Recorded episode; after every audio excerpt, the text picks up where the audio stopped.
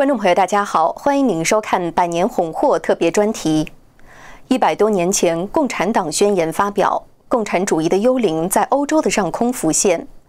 它通过十月暴动幻化出了实体政权，又在随后的一百年一度侵蚀了半个地球。百年共产运动在全球造成超过一亿人死于杀戮和灾难，共产制度也被越来越多的国家抛弃。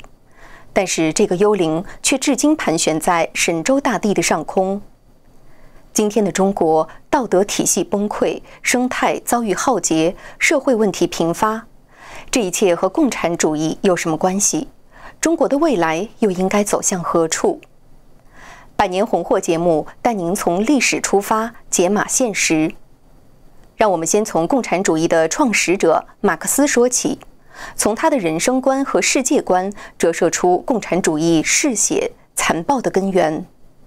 一八一八年的五月五号，马克思出生在普鲁士一个富裕的家庭。早年的马克思是一名基督徒，在他第一部知名的作品中，他写道：“与基督的合一，既在和他紧密而鲜活的友谊之中，又在这样的事实当中，他总是在我们眼前和我们心里。”在马克思的大学时代，父亲每年提供给他七百银元作为零花钱。尽管当时还只有百分之五的人年收入超过三百银元，但奢纵的生活使他对一切政教中的境界感到被束缚，又因挥霍金钱与父母冲突。据大卫·里维拉所著的《最后警告：新世界秩序的历史》记载，马克思在大学加入了乔安娜·绍斯寇特主持的撒旦教会。此人自称能与恶魔西罗通灵。马克思的性格在大学后期明显转变。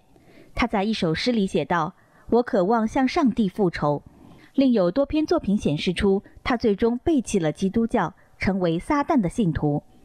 马克思十八岁时写的剧本《奥兰尼姆》显示，与撒旦签约出卖灵魂，打上撒旦印记，为撒旦代言，让全人类下地狱。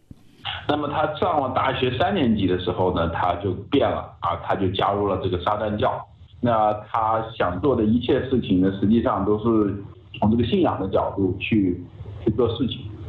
他大学的时候还专门写了一首诗嘛，就是让所有的人类都要跟下到地狱去跟他一起。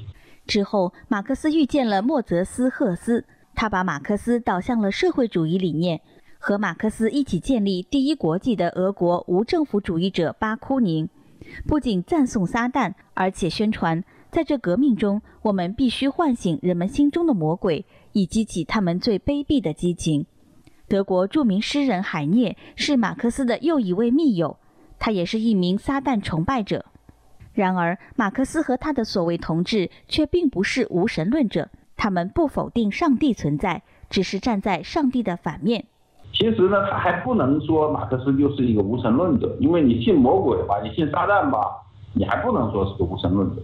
但是呢，他对于无神论、唯物主义，他提倡，为什么呢？这个东西说给别人听的，让别人信唯物主义，那就是让人家不信神嘛，就是引导别人下地狱嘛。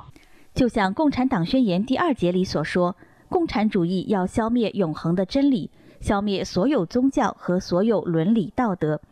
马克思的生活也非常混乱，他与妻子叶妮的关系糟糕。叶妮曾两次离开马克思，他死后，马克思连葬礼都不参加。马克思也从不尽养家的义务。他有三个孩子因为缺少营养而死，两个女儿和一个女婿自杀，而马克思和女仆海伦有一个私生子，后来又将这个私生子栽赃给了恩格斯。一八六三年十二月。马克思写信给恩格斯道：“两小时前，我收到一封电报，说我母亲死了。命运决定从我们家里带走一名成员。我已经一脚踏进坟墓，可是现在看来，我比那个老女人更重要。我要动身去特里尔接收遗产了。”马克思对亲人以外的人更是仇视。身为犹太人的马克思，1856年在《纽约论坛报》的俄国贷款一文中，称要唤起工人。将犹太人这癌种彻底消灭。他还仇视其他种族，称德国人、中国人、犹太人都像小商贩，称俄国人为吃大白菜的饭桶，称斯拉夫人为垃圾人种。他还称无产阶级的人为笨蛋、恶棍、蠢驴。西方学者已经披露出不少不为中国人所知的马克思的真实情况。据《马克思与撒旦》一书的作者理查德·沃姆布兰德调查，莫斯科的马克思学院里有马克思的作品一百卷，其中只有十三卷被公开印发。而法国作家阿尔贝·加缪曾表示，这些未出版作品中的内容恐怕并不像一般人所了解和认识的马克思主义。